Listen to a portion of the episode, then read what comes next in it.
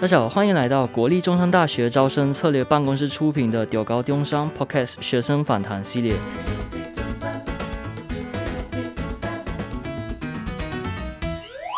我是今天的主持人海马，相信大家都很好奇，这期我们会访谈什么系的同学呢？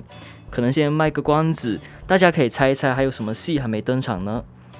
今天呢，我们要访谈的是海洋环境及工程学系的同学。我们有请这位同学为我们自我介绍，有请。嗯，大家好，我是中山海工一一四级的林玉伟。林同学你好，你好，好，我先想请问林同学最近有没有参加什么学校的活动？最近期参加的应该是我们校庆的进场，我是担任我们系上总招的工作，然后去执行整个流程。之前学校那个选校运动会，对对对，学校运动会的进场。那林同学在这个担任总招的过程中，有没有学到什么很特别，或者说有遇到什么很有趣的事情吗？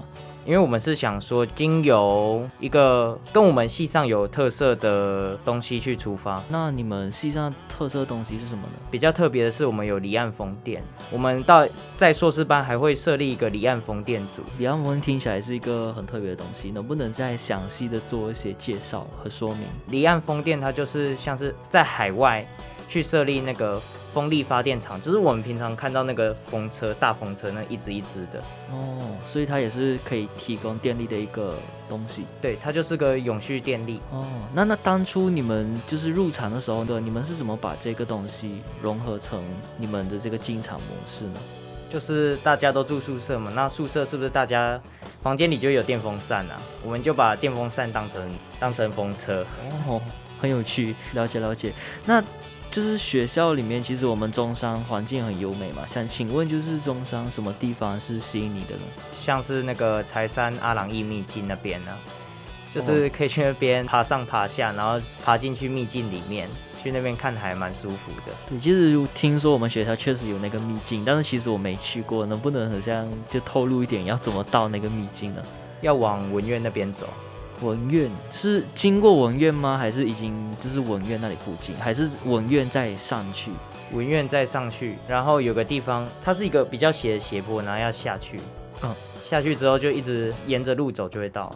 然后它是不是要走小路，还是说机车就可以到？有些地方是机车就可以到的，然后有个地方要走小路，只是我不记得在哪里了，就在文苑的前面还是后面？那边而已。了解。那当初林同学是为什么会选择这个海工系作为你的志愿呢？一开始是因为我这个人还蛮喜欢自然环境，我填志愿的发想都是从环境还有生态去出发，嗯、然后看到这个还有工程，我是想走环境工程，想说在这里又可以多学到跟海洋相关的工程，就是能学的更多，能吸收的更多，对我将来比较有帮助。确实。那说到其实备审呢，当当初你的备审资料有没有放一些什么特殊的经历，或者说对你而言非常有意义的活动呢？其实我的备审资料里面放的东西不多，因为我不是什么有参加什么特殊竞赛跟那种数学物理比赛的学生。我跟别人比起来比较特别的经历，就像是我有参加一个叫做校园级菜园的活动，有拿到服务证书。那个活动就是要去种菜，然后。种完菜之后拿给创世基金会，他们会去做义卖哦。所以他的那个冠军跟亚军那些评判标准的依据是什么？他没有评判标准，他就只是会给我们感谢状，感谢我们去帮他们种菜而已。哦，所以其实那个经历也就是为你的那个备审添加了一份，它就是个比较公益性质。然后我本身就对。种植植物也蛮有兴趣的，嗯，所以我就有去参加。好，那如果说你重新再让你去准备一遍，或者说可能可能让你再过一次你的高中生活，你会想要去做什么样的事情来去增添你这一份面试的这个备审资料呢？如果让我回到高中的话，我会去想参加营队，像是中山海工系就会有办海环营给高中生参加。嗯，那具体内容或者说它活动的一个形式是什么？活动就很像是大学办的营队嘛，然后主要教的课程就是跟海洋环境工程这些相关的，就可以先提前学到一些知识，也可以放在备审资料里面。就是先去体验，然后去学习一些基础的知识，然后之后可能你在上大学真的是确实中到了这个海工系，至少会对这个课程有一个基础的了解。对，而且也能确认自己到底对这个有没有兴趣。嗯，林同学之前有面试吗？就是在选了这个系的时候。有。那能不能说一下你的面试是什么时候？然后有几个老师、几个环节，或者说其中有什么非常令你忐忑的一些情节，你可以说一下吗？我面试的时候，他是在下午，然后大概两点的时候，可是我十二点一点那个时候就到。我从台中下来高雄这里，嗯，然后高雄这里真的蛮热的，确实，那个时候要穿着衬衫嘛，衬衫就是长袖长裤，嗯，然后过来这边，然后就。汗流蛮多的，只是就是回车上打理好自己，然后时间快到就整齐的出来啊，然后去就去找教授。哦，那时候有几个教授在那个房间里面？我们面试总共分成两关，然后每一关各有两个教授。可以不可以形容一下，就是那两关，然后其中都是问了那些问题，然后着重在谁什么部分？第一关的话，着重在你的志向，他们会想去好好的了解为什么你会想来这里。你来这边的理由，嗯，那当初你是怎么去回应这些教授？就是你是以什么样的答复？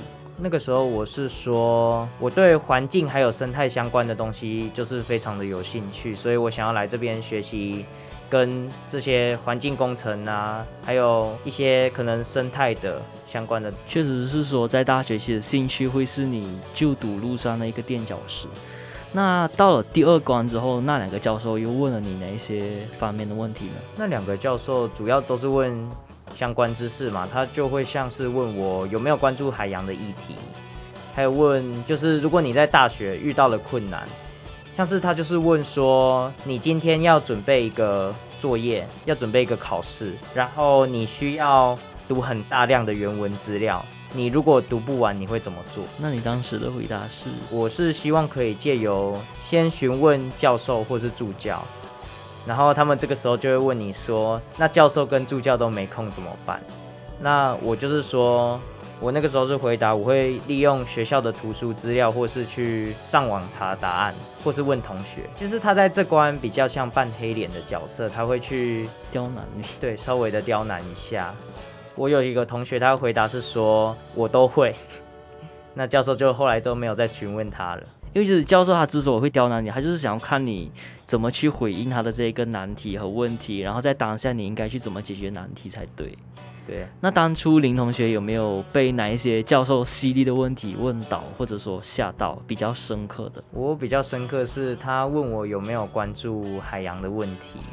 然后我那个时候是提到说，我有看过一则新闻，他是说人的头发可以拿来去吸附那些海上，就是海上可能会有船只漏油嘛，嗯，然后那个时候前几天刚好又有西子湾有那个船的油漏出来的事件，所以我就马上跟那个做到联想，然后联想完之后，我就把这个事情说出来，然后教授反应呢？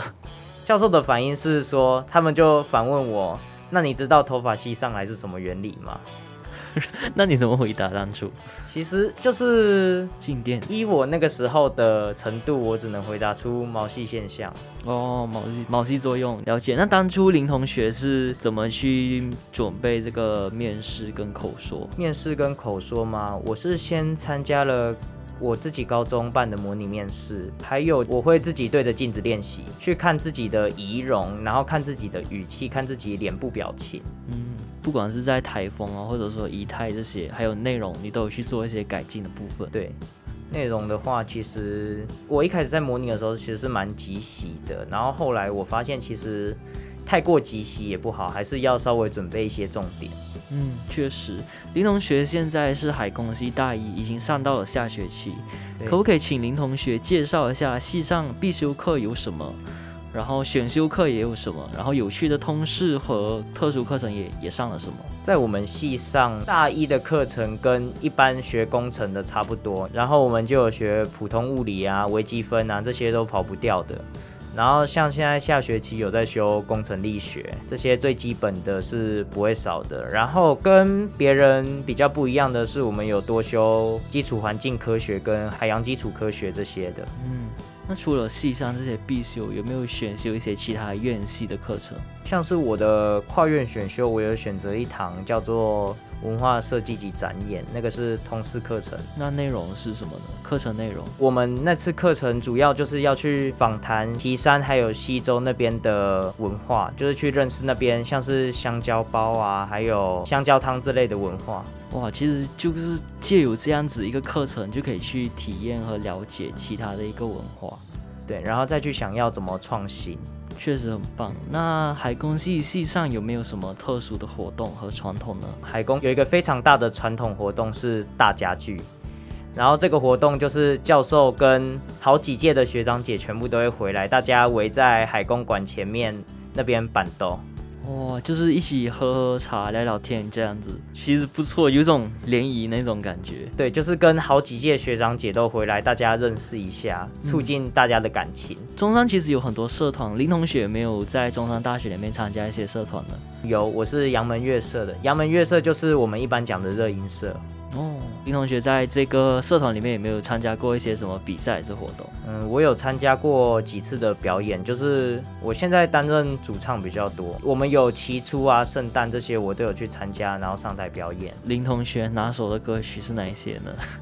说个题外话，我拿手的曲风是朋克，还有比较 emo core 的部分，就确实比较对我来说是比较冷门和比较偏一点的一些曲风。但我觉得我流行我的流行唱腔可以啊，只是就是没有到很喜欢唱。哦，了解。那林同学有没有参加一些什么校内户外的比赛，像是歌唱比赛之类的？我有参加过资工跟中文系办的戏卡，嗯，只是那天状态不佳，第一轮就被刷掉了。哦，了解，没有关系，再接再厉，反正大学四年嘛，还会有很多机会。那林同学有没有什么一些打工的经历可以和学弟妹分享？哦，有啊，我现在还在打工啊。那是什么样的工作？我在补习班担任辅导老师，攻读的。哦，那是什么样的学科科目？嗯，我负责的范围蛮广的，就是主要是数学跟理化嘛。国中生主要都是补这两科，可是他们。有社会啊、生物啊、国文、英文的问题，通常我也会一并帮他们做辅导。所以其实就是除了你海工实际上那些课程啊、跨院的课程，还有一些可能你校内的一些社团，然后你还能够到其他地方去打工，然后去赚取一些可能学业以外学不到的一些经验和知识。对。